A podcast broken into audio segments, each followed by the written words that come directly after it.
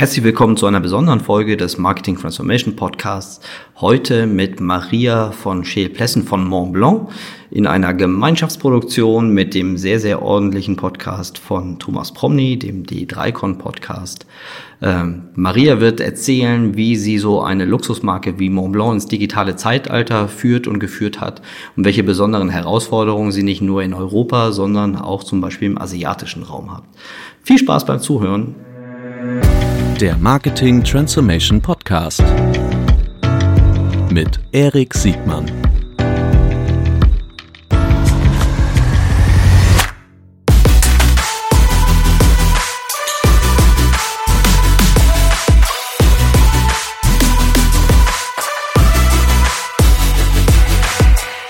erste spannende Neuigkeit ist, dass wir ähm, mal probieren wollen, das Ganze auch auf YouTube zu stellen und deswegen eine Kamera dabei haben. Also für diejenigen, die uns äh, weiterhin ganz normal als Podcast hören, die haben jetzt davon nichts. Aber ich sage es kurz dazu. Hallo in die Kamera. Wir sind jetzt auch auf YouTube und äh, wollten das einfach mal ausprobieren. So, außerdem haben wir äh, wieder zwei, äh, wir sind zu dritt, äh, haben nämlich Erik Siegmann als Co-Moderator dabei, äh, wie schon mehrmals. Dazu kommen wir gleich noch, Erik. Und außerdem haben wir die Maria von Mont Blanc dabei als ähm, erste Advertiserin, die wir hier in diesem Podcast äh, zu Gast haben. Darüber freue ich mich sehr. Aber zuerst fangen wir mal an mit einer kleinen Spezial-Message noch von Erik, denn dieser Podcast wird nicht nur erstmals auf YouTube erscheinen, sondern auch mit einem Takeover, hast du es glaube ich genannt, bei deinem neuen eigenen Podcast. Wie heißt genau. der denn? Ich habe mir sagen lassen, dass Takeover das richtige, das der richtige Fachbegriff wenn du das sagst, ist. Dann genau, ist das bestimmt vom, vom Marketing Transformation Podcast, der bei den Podstars läuft und mhm. äh, das äh, ohne Kamera, leider nur Audio, wer weiß. Äh, ja. Aber das ist ein bisschen Verschwendung, weil jetzt so, so zwei so fantastisch aussehende Gäste hier sind. Ich verstecke mich ein bisschen in der Mikro, ich zähle da nicht zu, aber die beiden Gäste sehen ja wirklich fantastisch aus. Äh, insofern ein bisschen Verschwendung, aber wir können es ja sagen, für die Leute, die das dann auf dem äh, Digital Transformation, nee, Marketing Transformation, sorry, ja. Podcast hören, äh, die können sich dann, wenn sie äh, das Gefühl haben, dass sie jetzt ganz doll was vermissen und verpasst haben, auch auf YouTube nochmal unsere Variante bei der D3Con anschauen. So, dann äh, fangen wir doch mal an. Äh, Maria von Scheel Plessen von Mont Blanc. Äh, freut mich sehr, dass du da bist. Wie schon kurz angedeutet. Herzlich willkommen. Äh, wie schon kurz angedeutet, hatten wir jetzt, ich glaube ja mittlerweile zwölf oder dreizehn Folgen hier gemacht im D3Con Podcast und ähm, hatten bisher noch niemanden, der wirklich die Advertiser-Seite vertritt. Äh, damit muss jetzt Schluss sein, habe ich irgendwann hm. beschlossen, ja, weil das ist ja seit einiger Zeit unser Fokus, dass wir auch auf den Bühnen sehr viele Leute haben, die wirklich von Werbetreibenden, von Marken kommen und erzählen, was machen sie wirklich in diesem Bereich, wie nutzen sie Technologien im digitalen Marketing, wie stellen sie ihr Marketing heutzutage schlau auf, was bedeutet Programmatic für dein Marketing, für deine Marketingstrategie. Und ja, da freue ich mich sehr, dass du jetzt als erste Vertreterin dabei bist. Du warst ja auch dieses Jahr zum ersten Mal auf der Literalcon Bühne und hast deswegen, glaube ich, ein paar ganz spannende Themen zu erzählen, die du hier mitbringst. Freut mich sehr, dass du da bist und vielleicht fangen wir mal ein bisschen an, dass du erzählst, äh, wie bist du da eigentlich reingeraten, warum bist du bei Mont Blanc, wie bist du da hingekommen und warum äh, ist das spannend, da zu sein und da das digitale Marketing zu revolutionieren. Ja, vielen Dank äh, für die Intro. Genau, äh, mein Name ist Maria und äh, ich arbeite bei Montblanc nur seit äh, zwei Jahren in Hamburg und komme eigentlich ähm, von einem sehr digitalen Background, also war sowohl bei Google, Amazon als auch bei Rocket Internet in Berlin in den vergangenen Jahren und ähm, für mich ist es eine große Herausforderung jetzt gewesen, zu Mont Blanc zu gehen, im, natürlich im positiven Sinne, äh, dadurch, äh, dass wir das digitale Marketing dort noch ähm, absolut mitgestalten, sage ich mal, mit aufbauen, ähm, sowohl seitens der Teams äh, mit aufbauen, als natürlich auch den ganzen Tech-Stack äh, noch zu entwickeln. Ähm, es ist äh, unglaublich toll, auch in der Luxusindustrie zu arbeiten, muss ich sagen. Wir gehören ja zu Richemont, zu dem Schweizer Luxuskonzern, bei dem auch Marken wie Cartier, IWC, Piaget etc. angesiedelt sind. Das heißt, wir haben auch einen tollen Austausch äh, innerhalb der Gruppe. Und äh, Montblanc an sich ist ein sehr E-Commerce ähm, getriebenes Unternehmen. Äh, wir haben äh, sehr viel oder eine sehr große Produktpalette, die wirklich auch von äh, äh kleinen Lederwaren bis zu Uhren reicht. Das heißt, wir bewegen uns im Preissegment von 50 bis ähm, 50.000 Euro, was wir E-Commerce seitens äh, verkaufen. wir haben natürlich auch Limited äh, Editions, die dann bei über einer Million Euro liegen, aber das sind nicht die, die ich äh, digital vermarkte, äh, sind dann eher natürlich äh, Bestandskunden. Und äh, genau, also deshalb war es für mich spannend, äh, von einem sehr performancegetriebenen äh, Background in ein Unternehmen zu gehen, was eine sehr starke Tradition, Heritage, ein sehr hohes äh, Markenimage auch hat. Und das geht aber natürlich auch dann wieder einher mit gewissen äh, Risiken äh, der Marke. Ähm, es ist nicht wie bei Amazon, dass wir schon auf Customer ID-Level unsere Kunden ansprechen können, sondern ähm, wir haben auch eine sehr oder eher konservative äh, Kundenbank äh, bei uns, eher ein höheres Alterssegment.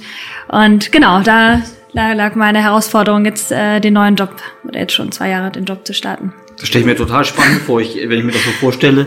Ähm, aus der aus der Rocket-Welt, aus der Berliner Schule, die alle sehr stark performance-basiert äh, auch äh, korrelieren können, was einfach ein Direct-to-Consumer-Geschäftsmodell in fast allen Bereichen ist, ähm, in so eine naja, in meiner Wahrnehmung ist die, ist die Luxusgüterindustrie überhaupt auch alle überwiegend indirekt distribuierende Händler, äh, Hersteller, Marken, die sind ja verzeih mir, wenn ich das so, so sage, aber die sind in der Regel ja nicht in der, in der Forefront für, für mhm. Digitalisierung. Also schon mhm. sicherlich in der Inszenierung von Marke, aber wenn es um Marke und Medien geht, dann sind die ja eher so ein bisschen oft traditionell unterwegs. Mhm. War das am Anfang auch ein bisschen ein Kulturschock oder was waren so deine ersten äh, Eindrücke, als du in diese Welt eingetaucht mhm. bist? Ja, genau, wie du auch richtig sagst, es war natürlich ein, ein Kulturschock. Ähm, die Wege äh, dauern alle etwas länger ähm, und es ist auch noch nicht, oder ich sage mal so, es liegt an mir, ähm, die weiteren Prozesse auch mit Zahlen zu belegen mhm. und erstmal überhaupt an die Zahlen ranzukommen, war für mich schon eine Challenge. Also wirklich ähm, den Tech-Stack im Hintergrund aufzubauen, ähm, Plattformen zu haben, auf, von denen ich meine Daten ziehen kann. Dann natürlich alles sehr neu ist, auch fürs Management natürlich sehr neu ist, die, die Art und Weise, wie wir unser Marketing heute gestalten. Und das natürlich auch immer viel, ich sag mal, nicht Erklärungsbedarf, aber natürlich auch konkreten Faktenbedarf. Ja. ja. Und ich das eine ist ja so ein bisschen, was, was überhaupt so Corporate Enterprise Level mit mhm. sich bringt, lange Wege. Das andere ist aber so ein bisschen, was die Industrie mit sich bringt. Ne? Also mhm.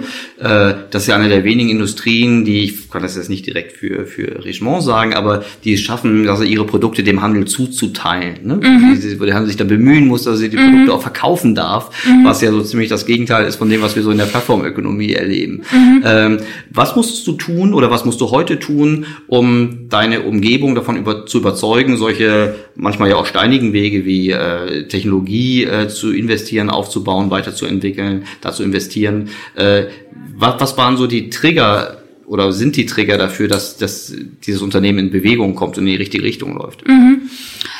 Also zum einen ähm, liegt es natürlich daran, dass auch wir uns äh, für die Konkurrenz äh, rüsten müssen. Äh, wir konkurrieren natürlich äh, mit oder mittlerweile nicht mehr konkurrieren. Sie, wir sind ja auch von Richemont acquired worden mit äh, Jux äh, Net-a-Porter, also YNAB mhm. gehört jetzt ja auch mit zu äh, mhm. Richemont. Ähm, aber wir haben natürlich auch einen Amazon, jetzt bin ich auf der anderen Seite, mhm. äh, gegen den ich äh, noch mithalten muss, natürlich auch im, im Advertisement. Und ein Montblanc wird genauso auf Amazon gesucht äh, wie bei uns auf der Seite.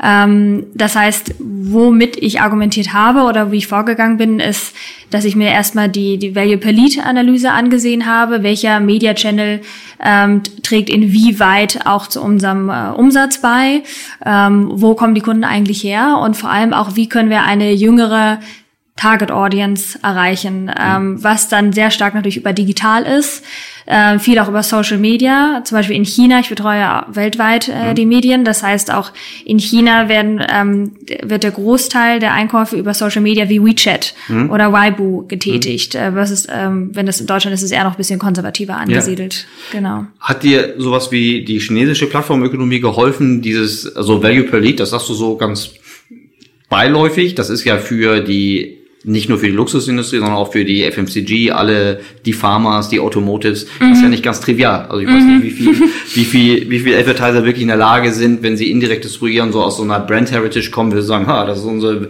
unsere Value per Lead äh, auf einer Channel-Ebene. Mhm. Ähm, wie, hat das hat das chinesische Geschäft als Beispiel da geholfen, weil die ein bisschen weiter waren? Oder gab es da irgendwelche Trigger, von denen andere Advertiser was lernen können, wie man seine Organisation da ein bisschen mehr auf Speed kriegt? Ja, es war also zum es war eine Kombination, würde ich sagen, aus meinem Background, äh, mhm. äh, der ja sehr performance-getrieben ist, plus dann auch äh, der chinesische oder auch der südkoreanische Markt. Mhm. Ähm, hier gibt es quasi schon ein komplettes äh, Ökosystem äh, digital. Das heißt, ähm, wir reden immer noch darüber, eine DMP aufzusetzen. Mhm. Ähm, die haben das schon längst alles etabliert und haben mhm. über alle diversen Publisher hinweg ähm, über alle diversen Altersgruppen ganz zielgerechtes Marketing bereits aufgesetzt. Mhm. Das heißt, ähm, dadurch, dass China einer unserer größten Märkte ist, waren wir natürlich auch dazu gezwungen, uns hier schneller zu digitalisieren und hier schneller auch die Tools anzubieten, ähm, um hier auch wieder mit der Konkurrenz Schritt zu halten. Okay. Genau. Wie tauscht ihr euch innerhalb der Gruppe aus? Äh, habt ihr habt ihr dann regelmäßigen Erfahrungsaustausch? Äh? Ja, also wir haben äh, sowohl bei äh, Richemont haben wir Media Days, Digital Days, äh, da kommen dann die ähm, Media Manager, Direktoren aus allen Maisons zusammen. Mhm. Ähm, es ist sehr viel ein Best äh, Practice Sharing. Mhm. mhm. Ich sag mal, es gibt Maisons, die die lieber teilen als andere. Mhm. Äh, wir als Montblanc sind sehr sehr offen, äh, mhm. liegt aber natürlich auch an unserem großen Produktportfolio, dass wir einfach schneller agieren müssen als eher behäbige und unteren Unternehmen, sage ich ja. mal, die Uhren haben, die bei 20, 30.000 Euro losgehen, mhm. die haben ihre Zielgruppe und sind nicht so sehr darauf angewiesen, neue Kunden zu akquirieren, wie wir es sind. Und ähm, dazu haben wir auch äh, innerhalb von Montblanc einen Austausch, ähm, digital, contentseitig und auch mediaseitig. Okay. Wie bist, darf ich ganz kurz mal zwischendurch? Mich hat an der Stelle mal irgendwie interessiert, wie bist du eigentlich persönlich dazu gekommen, in so eine alte äh, Branche reinzugehen mit dem Hintergrund, den du hast? Ne? Äh, hatte ich das Thema Luxus, Mode mhm. und Uhren und was ihr da so verkauft persönlich irgendwie gereizt, dass du sagst, das ist irgendwie ein spannendes Thema, an dem ich gerne mal arbeiten würde und nicht immer nur irgendwie bei mhm. Zalando irgendwie Badelatschen verkaufen? Mhm, oder? Mhm, ja, also ich denke, im Endeffekt, wenn man die Zahlen vor sich hat, ist es ja dann nicht mehr so wichtig, welches Produkt äh, dahinter steht. Aber natürlich ist es was anderes, äh, ob du jetzt äh, die Flipflops oder ähnliches äh, verkaufst versus natürlich ein Produkt, ähm, was 150 Arbeitsschritte in sich hat, wie das Schreibgerät beispielsweise, was immer noch in Deutschland produziert wird, äh, zu 100 Prozent. Ähm, das ist natürlich die, Marke an sich ist so stark und dann auch wieder ein äh, Trigger für mich gewesen. Ähm, und das geht auch, finde ich, einher in der, für mich in der Herausforderung, die Marke auch weiter zu verjüngen und dann auch ähm, für eine jüngere Zielgruppe wieder ansprechbar zu machen. Genau. Mhm. Ich, ähm, ich stelle jetzt so vor, dass innerhalb eurer Gruppe ihr die, diejenigen seid, die vielleicht neben Net-a-Porter die größte Direct-to-Consumer-Quote haben. Ist das Mhm. Eine halbwegs richtige ja, ja, Hypothese. Das ist, ja, genau. Ja. Kannst du, ich weiß, dass ihr, dass eure Gruppe grundsätzlich wenig Zahlen rausgibt, äh, kannst du ungefähr sagen, mit was für einer digitalen Quote ihr jetzt so in den Initiativen mhm. Mediaspends oder so unterwegs mhm. seid? Also wir sind innerhalb der Gruppe ähm, der digitalste Player. Mhm. Ähm, genau, wie du auch äh, sagst, äh, liegt an unserem ähm, vielfältigen Produktsegment, äh, mhm. was wir anbieten. Und äh, wir investieren 55 Prozent unseres Budgets in äh, digital. Es gibt natürlich Märkte, die da stärker unterwegs sind, mhm. so wie China, USA beispielsweise, mhm. aber dann auch wieder welche, die eher konservativ zum Beispiel sind, zum Beispiel Malaysia oder Singapur, ähm, die nicht die größten Media-Budgets haben und von daher wäre es gar nicht so effizient, äh, so viel digital auszugeben, weil die Produkte dann auch zum Beispiel für jemanden in Malaysia immer noch recht teuer sind. Und da brauche ich dann keine Display- oder Social-Media-Kampagne, sondern einfach Print- oder Out-of-Home-Advertisement. Okay. Und äh, innerhalb der digitalen Quote ist es, kannst du da sagen, wie viel in die lower funneligen Search-Initiativen geht und wie viel so in die Marken nimmt man ja sehr oft äh, in den Upper Funnel digital Bewegtbild mhm, und, mhm. und Displaywelten mhm. war. Kannst du dazu eine Indikation? Also ich kann es äh, aufteilen in ähm, Awareness, Traffic und äh, Conversion. Mhm. Und ähm, Awareness-Fokus ist am stärksten natürlich bei unseren Uhrenkampagnen, die auch die hochpreisigsten sind. Mhm. Ähm, da ist der Customer Journey, ähm, wir haben ein paar Tests aufgestellt. Der mhm. Customer Journey liegt bei 23 bis 30 Tagen ähm, bis zum Offline-Purchase.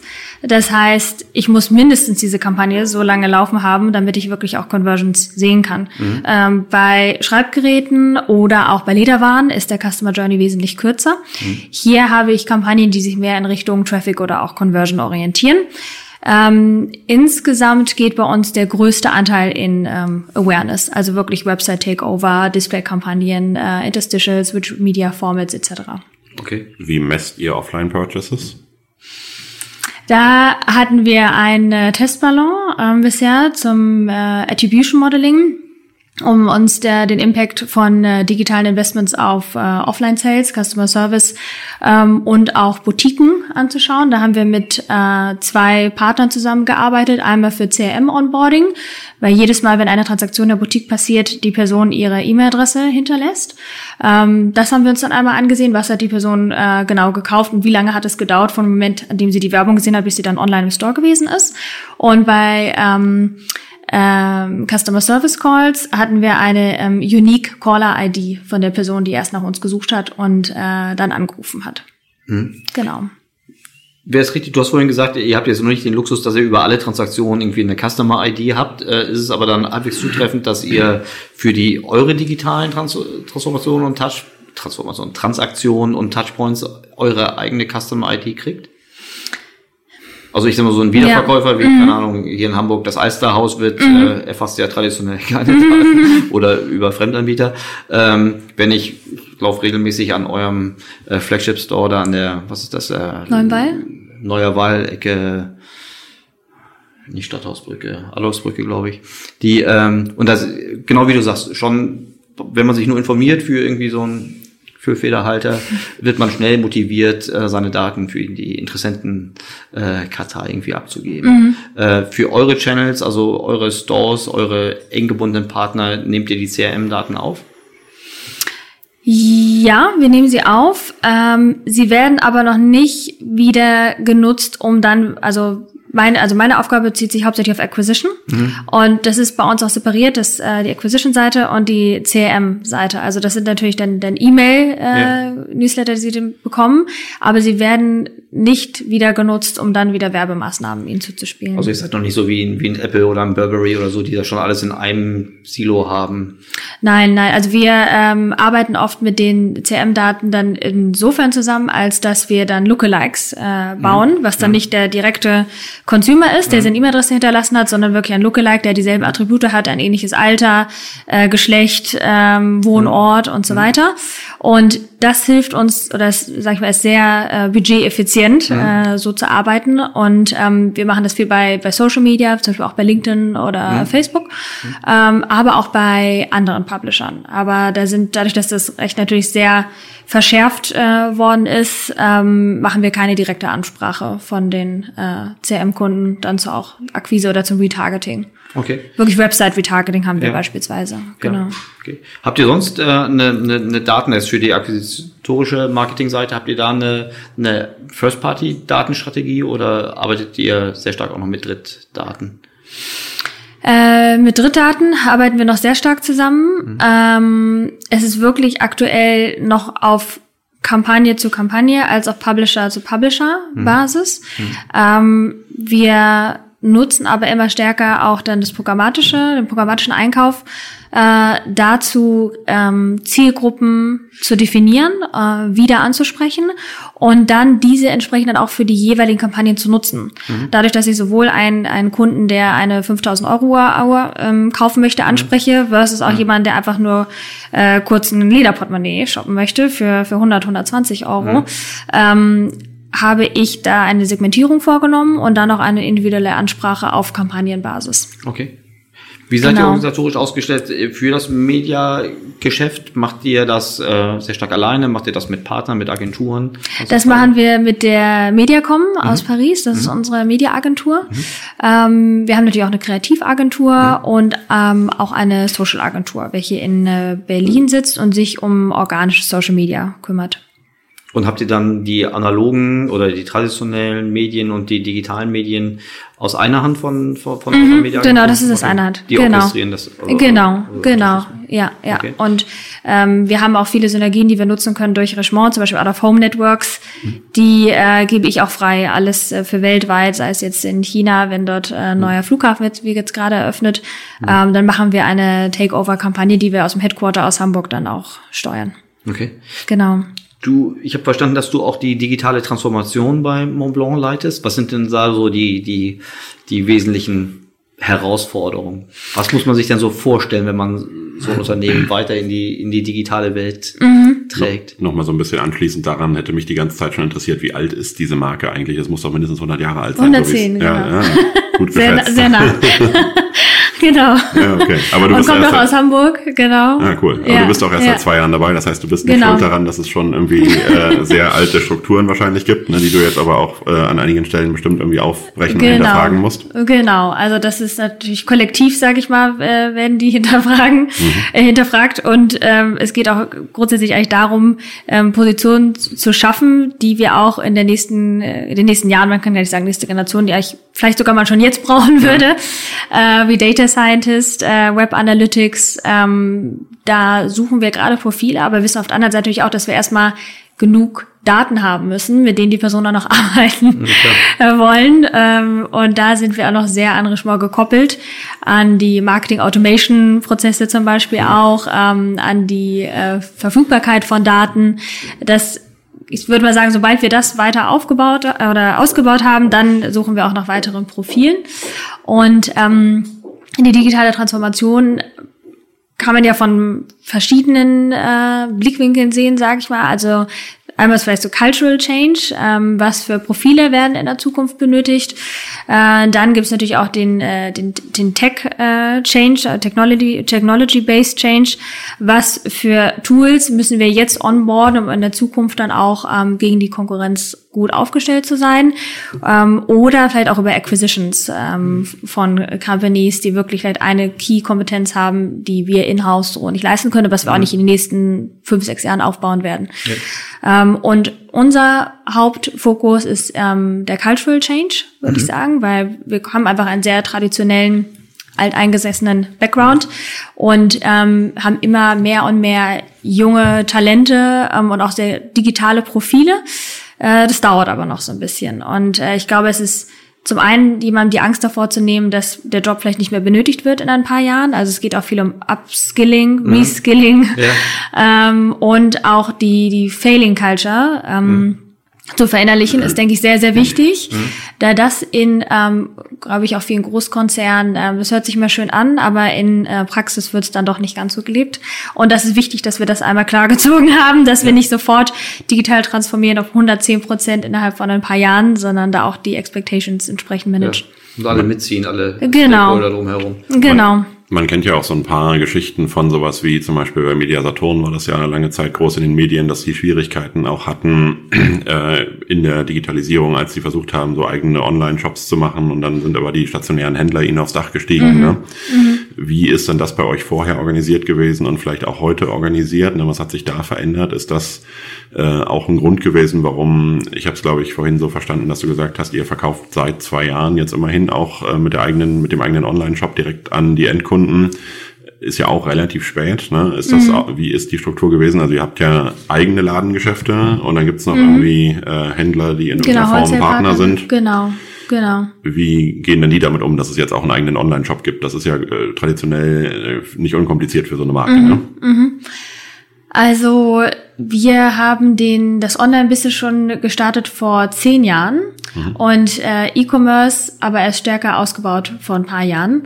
Und ähm, das heißt, also viele von den Wholesale-Partnern haben beispielsweise auch Online-Shops und ähm, wir müssen eher sicherstellen, dass wir dort ein einheitliches Image haben. Ähm, beim Wholesale-Partner, wie auch unseren eigenen Boutiquen, wie auch auf unserem E-Commerce-Channel. Und die Frage ist natürlich auch immer, wofür steht das E-Commerce? Ist es ein Sales-Channel oder ist es ein, ein Brand-Channel? Ähm, das ist eher so die, die Diskussion, sage ich mal, die, die wir gerade haben. Ähm, sonst aber ist es seitens der Wholesale-Partner äh, absolut klar kommuniziert worden und ähm, dort haben wir auch keinerlei Schwierigkeiten erlebt. Ja. Du Genau. sagst Brand oder Sales. Viele der Händler können ja sagen, kann ja auch beides sein. Was, was viele der, aber Ja. da müssen wir jetzt nicht drauf eingehen, Ja. was ja eigentlich kein Marketing, Ja. also nicht nur ein, also zumindest kein reines Digital-Marketing-Thema ist, aber der Vorwurf, der ja immer wieder auch von den Plattformbetreibern kommt, ist, dass sie eure Preisgestaltung, äh, also dass ihr Einfluss auf die Preisgestaltung nehmt und deshalb manche Channels diskriminiert. Hast du den Vorwurf auch schon mal gehört? Nein, gar nicht. Also wir haben eine ganz einheitliche Preisgestaltung und die variiert dann auch nicht. eure- also wir haben jetzt kein aber irgendwie eure Targeting. Wholes- Aber eure Wholesaler vielleicht nicht. Also das könnte ja sein, das ist ja meistens so der Konflikt, ne, Ja. dass Wholesaler dann sich nicht an die, an die unverbindliche Preisempfehlung halten und dann die Preise unter dem UVP Mhm. verkaufen und das finden die Marken meistens doof. Ähm, ich kann das Also, verstehen, aber ich glaube, ja. es gibt ja Gesetze, die Ja. Also da, da bin ich nicht mit involviert in Also, die ist Diskussion, ja deshalb. Kein, ist ja auch kein Marketing-Thema. Lass uns das Thema umschiffen. Die, äh, Zum Glück. Ich fand äh, Ja. aber Kanalkonflikte ähm, finde ich auf jeden Fall super interessant, dass ihr das von der anderen Seite seht, dass, äh, dass ihr euren, äh, euren Auftritt äh, auf einem gewissen Standard äh, halten wollt. Du sagst das Cultural Change, äh, Fehlerkultur oder fehlertolerante Kultur. Ähm, was ich so oft erlebt habe, ist zum Beispiel zur Fehlerkultur gehört auch zum Beispiel, dass man strukturiert testet versus ähm, Opinion of the highest income. Das ist ja gerade bei so einer Kampagnen, inszenierungsgetriebenen Welt äh, sicherlich total herausfordernd. Ne? Testet ihr, ähm, wenn ihr ähm, wenn ihr Kampagnen in, in Kanäle rüberbrecht oder habt ihr da so eine Doch, das machen wir immer. Ja. Ja, also wir machen immer AB, manchmal auch C-Tests. Ja. Ähm, sowohl auf Kampagnenebene als auch ähm, hauptsächlich auf Asset-Ebene. Dadurch, dass wir Erzähl mal kurz, was das Ähm, ist. also genau. Äh, dadurch, dass wir ähm, den Content, den wir produzieren für die Kampagnen, äh, da arbeiten wir oftmals mit diversen ähm, Influencern zusammen, äh, manchmal auch mit unserem Brand Ambassador dann Hugh Jackman beispielsweise, äh, der aber nicht in allen Märkten gleich relevant ist. Das heißt, ähm, das ist dann ein bisschen Trial and Error in manchen Märkten, die sagen so, ich aktiviere jetzt meinen eigenen äh, Influencer, der bei mir im Markt ähm, relevant ist. Und hier müssen sie immer ABC testen, um wirklich auch zu zeigen, dass ihre ähm, Assets, also ihre Banner, beisch- äh, besser funktionieren als die, die vom Headquarter vorgegeben worden sind, weil wir eigentlich natürlich ein einheitliches Brand-Image haben möchten und keine loka lokalen Produktionen Ja. ähm, ermöglichen wo- oder ja, fördern wollen, sage Ja. ich mal so. Genau. Weil, den, weil der Aufwand der Adaption vermeintlich nicht im Verhältnis zum Zusatznutzen steht. Äh, genau, genau, richtig, ja.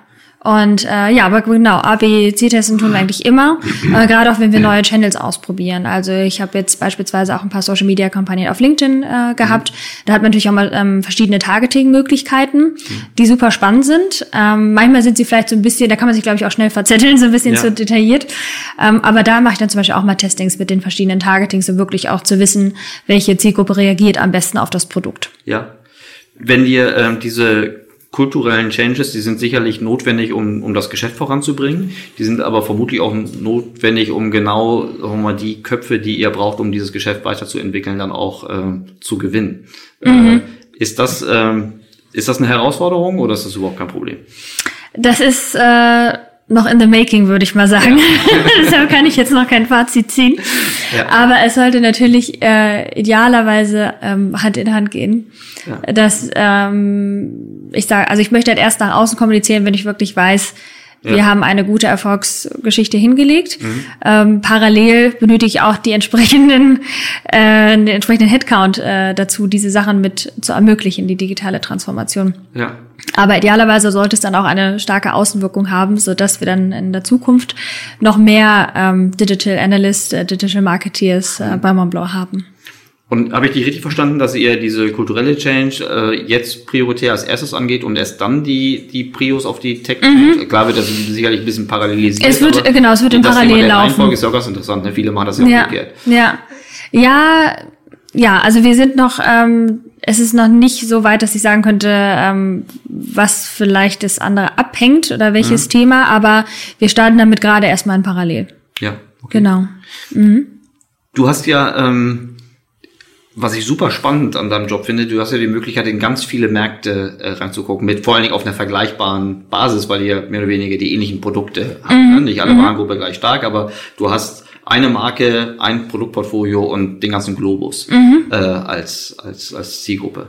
Äh, was sind so deine größten Learnings gerade jetzt? Und ich hätte gedacht, dass die größten Learnings äh, aus dem asiatischen Raum kommen. Ich weiß aber gar nicht, ob das stimmt. Was, wa- was waren so deine größten Überraschungsmomente? Ähm, was, was, was, was äh, ganz witzig ist, ist eigentlich eher das, äh, das Brand-Image, äh, wie wir verschieden wahrgenommen werden in den verschiedenen Märkten, weil wir beispielsweise ähm, in Südkorea ähm, oder auch generell im asiatischen Raum mit dem gesamten Produktportfolio gelauncht sind und ähm, haben zum Beispiel auch lokale Kooperationen, zum Beispiel mit äh, südkoreanischen Influencern. Da haben wir eine Rucksack-Kollektion rausgebracht. Das ist dann fast eher schon ein bisschen so hip in Richtung Hipstertum, äh, wie wir dort wahrgenommen werden. Das ist äh, ganz interessant versus natürlich in Deutschland, Frankreich, Schweiz noch eher ein traditionell ähm, älteres Image. Also eher so die, die Wahrnehmung, würde ich sagen, ist äh, ein sehr großer Unterschied. Und dann ähm, im Sinne der, der digitalen Entwicklung kommt wirklich sehr, sehr viel und auch der, der größte Druck aus äh, China. Ähm, China eigentlich am stärksten aus dem asiatischen Raum. Liegt aber auch daran, dass wir aufgrund der Wall Gardens äh, es sehr, sehr schwierig ist, eine ähm, Kampagne entsprechend zu hinterfragen, den ROI auch äh, zu, zu messen. Mhm. Ähm, die bringen immer wahnsinnig viel Traffic. Die Qualität, äh, gerade so von WeChat-Kampagnen zum Beispiel, finde ich äußerst fraglich. Mhm. Ähm, super hohe Bounce Rates, äh, super wenig Engagement auf der Website.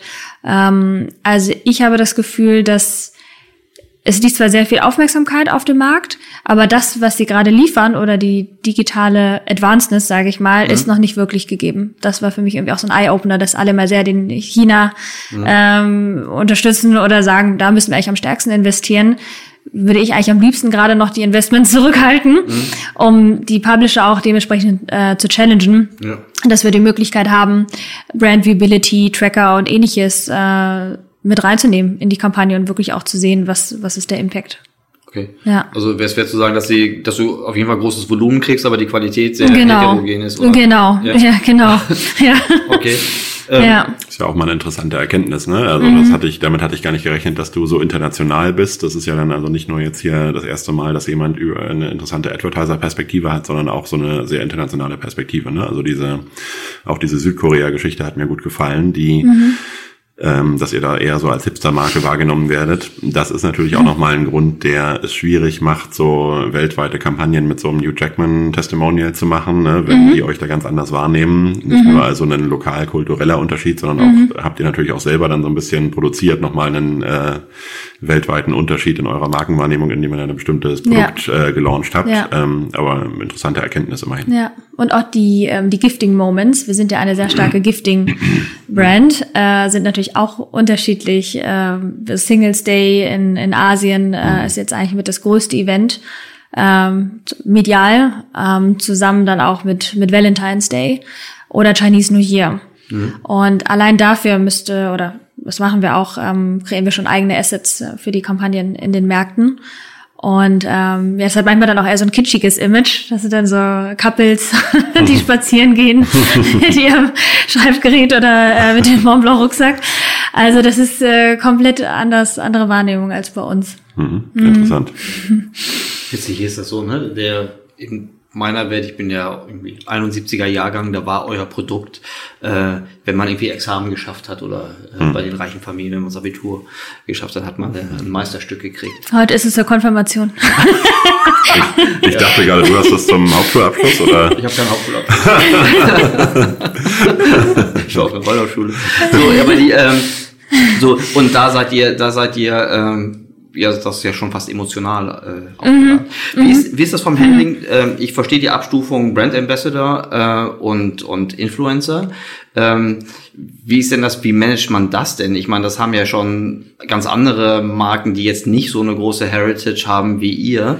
Äh, die haben schon Herausforderungen, ihre Influencer irgendwie äh, zu managen und erst recht zu bewerten. Mhm. Äh, wie macht man das dann, wenn man das at Scale äh, auf zig Märkten mit zig Kulturräumen macht. Das kann man das überhaupt Mhm, Weil du sagst mhm. ja so, Brand Safety ist einer eurer Top-Primus. Mhm, mhm, ich hätte das unterstellt, dass für euch Brand Safety noch, noch wichtiger ist als der ROI auf, auf äh, mhm. Value per, per, per Lead-Ebene. Mhm, ähm, ja, wie managt man das denn? Ja, also ähm, es wird alles was ähm, medial investiert wird, weltweit bei mir approved. Also ich sehe auch jede Influencer-Kampagne, ähm, sehe dort auch die KPIs für die Influencer-Kampagne. Mhm die es auf jeden Fall auch geben sollte. Also ich denke, es sollte nicht nur noch Reichweiten gesteuert sein, sondern man muss natürlich auch die Qualität ähm, der Follower anschauen. Mhm. Äh, jeder Markt reicht bei uns pro Jahr ähm, ein, zwei, manchmal auch drei, je nachdem wie groß der Markt ist, sogenannte Markmaker ein. Das sind für uns ähm, nicht nur die klassischen Influencer per se, sondern äh, kann zum Beispiel auch ein, ähm, ein Koch sein, ja, der einen äh, ganz tollen äh, Bereich hat oder ein Architekt, der einen äh, eine spezielle Art und Weise des Häuserbaus hat. Wir hatten zum Beispiel jetzt jemanden, der hat in äh, Finnland ähm, sustainable ähm, Holzhütten gebaut mhm. oder ähnliches. Also es kann jemand einfach jemand sein, der in seinem Bereich einen Impact hat. Mhm. Ähm, da, so dahingehend haben wir schon mal die Strategie umgestellt, dass mhm. es jetzt nicht nur Fashion Blocker ABC sein soll, sondern mhm. wirklich auch jemand, der ein, ähm, sag ich mal, auch Value äh, mhm. kreiert und äh, wirklich Impact hat. Ähm, Genau, und diese Konzepte werden bei uns im Headquarter alle eingereicht, müssen freigegeben werden und wir haben Tools, äh, mit denen wir dann auch das Engagement zum Beispiel messen können. Wir geben natürlich auch immer Links mit. Das heißt, wir sehen auch, wenn, wenn wirklich jemand äh, konverten sollte. Mhm. Ähm, aber es ist wirklich eigentlich eher eine, sag ich mal, ein Image- äh, oder Branding-Geschichte. Mhm. Genau. Also es lässt sich, lässt sich gut managen, muss ich sagen. Wir haben einen Haupt äh, äh, Brand Ambassador, Hugh mhm. Jackman, ähm, und äh, haben in China nochmal einen lokalen, weil das hätte nicht gepasst, ihn mhm. dort auch äh, zu verwenden. Und sonst haben wir, wie gesagt, noch die Markmaker, also so Influencer können auch Mikroinfluencer quasi sein, mit denen wir dann zusammenarbeiten. Okay, und ihr lasst euch dann sehr stark von den Werten, wofür die stehen, leiten. Genau. Nur weil sie verfügbar sind. Nein. Haben. Nee, also, genau. Die Marketingdirektoren in den Märkten schlagen die vor, die, die ja. Kooperationen.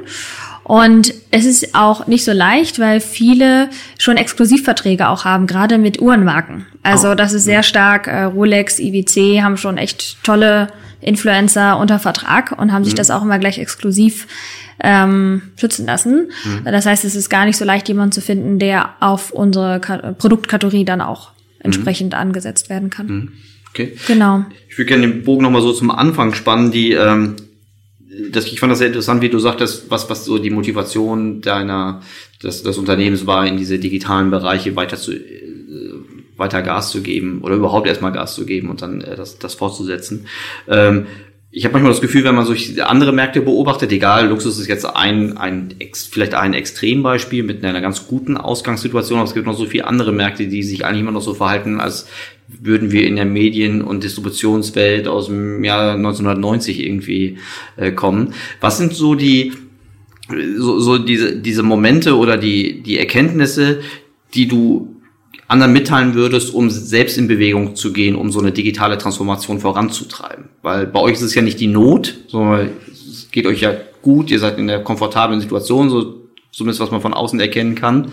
Ähm, und ihr tut das, weil ihr sagt, okay, wir sehen, wie sich die Plattformen von Amazon weiter positionieren. Aber gibt es da noch mehr als einfach nur so vorausschauend zu handeln? Gibt es noch andere Impulse, was du gerne anderen mitgeben würdest? Also ich glaube, jeder, der jetzt anfängt, über digitale Transformation nachzudenken, ist eigentlich schon zu spät. Deshalb kann man gar nicht mehr sagen, so sehr vorausschauend äh, zu handeln. Äh, ich glaube, allein deshalb ist der Sense of Urgency schon gegeben, wenn man sich jetzt erst damit äh, befasst, weil es bei, ich glaube, was habe ich gelesen, bis 2025 sind äh, 70 Prozent äh, der Generation äh, Y und Z digital und kaufen ja. auch bis zu 80 Prozent digital ein. Und ja. das ist dann alles, ja, von, von den Daily Household äh, Produkten bis dann auch äh, Luxuswaren. Da fällt wirklich alles drunter. Und deshalb, äh, glaube ich, wenn man wirklich noch ähm, in der Zukunft relevant sein möchte, muss man jetzt anfangen, die richtigen Tools und auch die zu onzuboarden und auch die richtigen Mitarbeiter zu rekrutieren. Ja. Und ähm, es geht jetzt, ich finde immer Axel Springer eigentlich ganz gutes Beispiel, die sich mhm. wirklich aus der Not heraus äh, digitalisieren mhm. mussten. Ähm, und dann aber auf der anderen Seite auch super viele äh, Misserfolge erlebt haben. Ne? Also mhm. da ist ja auch, es hat lange gedauert und die mhm. Mitarbeiter selbst sagen auch, ähm, Purpose äh, war manchmal vielleicht etwas fraglich. Und ich mhm. glaube, wenn man weiß, was ist der Purpose, für wen möchten wir in Zukunft noch relevant sein, dann kann man das auch schnell einschätzen und ähm, die digitale Transformation starten. Misserfolg finde ich ein interessantes Stichwort. Äh, kannst du irgendwas erzählen, was auch in den zwei Jahren, die du jetzt bei Mont Blanc bist, irgendwie nicht so funktioniert hat, wie du es dir vorgestellt hättest? Das finde ich immer interessant. Mhm. Also ich würde eher sagen, ähm, die Geschwindigkeit ist vielleicht eher das, äh, was mich manchmal stört. Es ist jetzt kein äh, Misserfolg, ähm, dadurch, dass es dann meistens dann doch von der Zeit her länger dauert, dann kann, die, kann man auch nochmal so überlegen, ob es der richtige Ansatz gewesen ist in dieser Zeit. Ähm, was ich als, oder sag ich mal eher so, vielleicht was ich als äh, kritisch sehe und was vielleicht in Zukunft, glaube ich, ein großer Misserfolg äh, sein könnte, ist, äh, wenn man sich also vielleicht gerade jetzt auch im Bereich der Luxusindustrie, zu schnell digitalisiert und auch vielleicht zu großen Fokus auf sein E-Commerce-Business legt, zu stark in Performance und Google Search investiert und dadurch so ein bisschen die, die Brand Desirability, das Brand Image vielleicht ein bisschen flöten gehen, sag ich mhm. mal. Also man muss, denke ich, immer sicherstellen, dass man auch genug in, in Video-Assets, in Rich-Media-Formate und auch auf reichweitenstarke Kanäle geht und nicht nur die Bread and Butter durch äh, Google Search erledigt. Das ist vielleicht eher so was, wo ich ganz stark äh, dran bin, das den Märkten auch äh, aufzuzeigen und hier diesen Split zwischen ähm, Awareness und Conversion äh, weiterhin zu optimieren. Das ist so etwas, was die umgekehrt die Performance-Welt erstmal lernen musste, ne? dass die Nachfrage, die mhm. damals sehr stark durch so eine Migration von analog ins Digitale gekommen ist, dass die ähm, auch geschaffen werden muss. Ne? Und mhm. dass die nicht durch eine mhm. Durch einen Keyword-Search mhm. geschaffen wird, sondern genau, gesucht, genau. Und es gibt immer noch viele, die nicht, äh, die nicht täglich ähm, sozialen Medien unterwegs sind und die wir aber immer noch durch eine tolle, so gerade so digitale Out of Form, finde ich super. Mhm. Wenn man da in tolle Gegenden reingeht, wie was ich in London in Shoreditch zum Beispiel, ähm, wo es auch eine tolle Gegend ist, oder was ich jetzt in München, Berlin, ähm, das ist gerade so für eine Travel-Kampagne, die wir zum Beispiel gerade gelauncht haben äh, in Berlin, super wichtig. Ähm, also, dass man die analogen Medien nicht komplett vergisst. Mhm. Würdest du sagen, dass, dass so eine Reise nach China für, es sind ja jetzt viele nach, ins, ins Valley gepilgert und haben da sehr stark auch vor allen Dingen sicherlich kulturelle Dinge gelernt, aber auch Geschäftsmodelle. Ähm, würdest du, würdest du jemanden empfehlen, nach China zu reisen, um sich dort die, äh, die Media und Geschäftswelt, also Geschäftsmodelle dort anzugucken? Mhm. Also ich finde in, also du sollte auf jeden Fall Silicon Valley reisen, um einmal zu sehen, ähm, ich finde diese Inkubator, Inkubatoren dort super spannend und zu sehen, was für, für kleine Unternehmen äh, dort mhm. wachsen, mhm. ähm, wo man sich, denke ich, viel auch abschauen kann für die eigene vielleicht Supply Chain, beispielsweise Robotics, so. Wenn man diese Themen interessiert ist, finde ich das super spannend. Ähm, bei der Asienreise, denke ich, ist es eher so ein Reality-Check, mhm. um zu sehen, was eigentlich was eigentlich schon alles äh, möglich ist. Mhm. Ich hatte mich dort dann auch mit, mit Tencent äh, getroffen mhm. oder auch so Alibaba. Mhm. Ähm, ist immer ganz gut, um sich selbst nochmal ähm, zu positionieren und zu sehen, dass wir noch lange nicht so weit sind, äh, wie wir eigentlich glauben, gerade zu sein. Mhm. Was eigentlich schon, was möglich ist, würde ich mal sagen, in China, ohne dass sie die Daten weitergeben. Mhm. Das ist super spannend. Weil ich habe das Gefühl, hier in Europa ist es fast immer so, wenn man äh, tolle, innovative Maßnahmen hat, dann eigentlich kann man die Daten im, Nach Nachhinein dann auch nutzen. Mhm.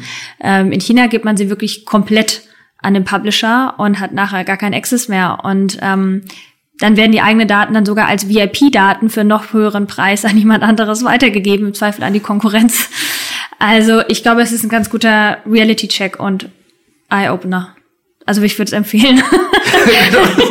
ja, das, äh, das war mir selbst auch nicht so klar. Mir, mir hat mal ein schlauer Mensch ja. gesagt, äh, er hat in, in den, in der, an der Westküste gelernt, was man alles machen kann und im, im, in den asiatischen gemerkt, wie man es at scale machen kann. Mhm. Ja, genau, so. das stimmt. Ja, ja. ja. Ja. ja, aber auch interessant, was es für einen kulturellen Unterschied gibt, wie dann mhm. da mit Kundendaten umgegangen mhm. wird, ne? Und dass es mhm. da anscheinend alle anderen mitmachen oder ihr seid ja mhm. wahrscheinlich nicht die Einzigen, die so blöd sind, das mitzumachen. Das wird ja in dem mhm. Markt eher so Standard sein. Das ist ja schon ganz interessant, ne? Das ist gerade auch spannend, mhm. wenn man guckt, was wir hier in Mitteleuropa für Diskussionen haben, wo große Verbände von Werbetreibenden dann fordern, dass sich die World Gardens mhm. öffnen müssen und ihr Geschäftsmodell ändern mhm. sollten. Äh, mhm. Kann man sich überlegen, wie realistisch das ist, wenn äh, andere Player noch auf den Markt kommen. Mhm. Vermutlich sind wir wirklich noch erst am Anfang. Ja. Ja, es sei denn, natürlich irgendwie die europäischen Advertiser haben auch genug Marktmacht, irgendwie den Chinesen, wenn die hierher kommen, irgendwann mal äh, das beizubringen, dass es hier irgendwie anders läuft. Aber finde ich auf jeden Fall eine interessante Perspektive, mhm. mal äh, da diesen kulturellen Unterschied zu sehen. Ne? Hatte ich vorher noch nicht gehört. Maria, ja. was sagtest du gerade nochmal? Was sind eure größten Absatzmärkte? China ist schon wichtig. Ne? ja, ist doch klar. Ist doch klar. Irgendwie äh, Alibaba hat in den ersten zwei Minuten ihres Singles Day so viel Umsatz gemacht wie die ganze Mediamarkt Saturn äh, Gruppe in einem Jahr. Mhm. Ähm, also ich glaube, ich glaube irgendwie Also auf jeden Fall im Milliardenbereich. Mhm. Äh, na gut, aber das ist ein Problem der Herstellermarken. Euer Problem. Mhm. Ja, ja, aber das ist aber definitiv auch guter Markt für Brand Safety Tools, Brand Viewability und so weiter. Das haben wir jetzt auch sehr, sehr viel implementiert, um den ganzen Fraud erstmal loszuwerden. Ja. Und Oh dann ja. braucht man mittlerweile, also braucht man wirklich gute Leute in den Märkten, die überhaupt Fraud erkennen. Ja. Weil du hast dann auch viele, die aus der klassischen oder alten Mediawelt kommen, eher so auf Print out of home Bereich. Die kennen kein Fraud. Und die denken, okay, ich Ja. habe 80 Prozent, die haben 80 Prozent äh, Fraud. Äh, das ist also wirklich sehr erschreckende Zahlen, die wir da teilweise damit aufgedeckt haben.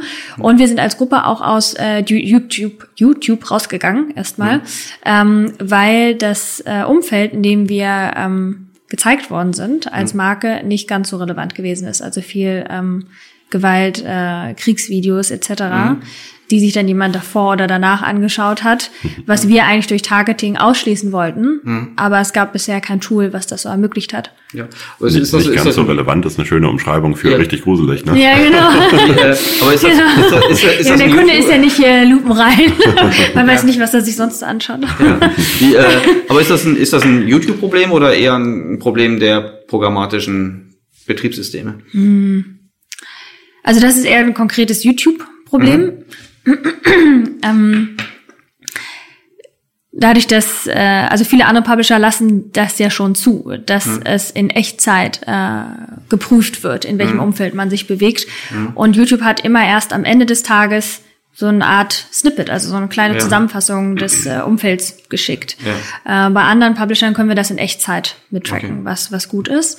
Ähm, bei programmatischem Einkauf ähm, den nutze, also das nutze ich auch wirklich nur für ähm, geringerpreisige Produkte. Ähm, dadurch, dass, wie gesagt, auch der, unser Customer Journey eh schon äh, recht lang ist.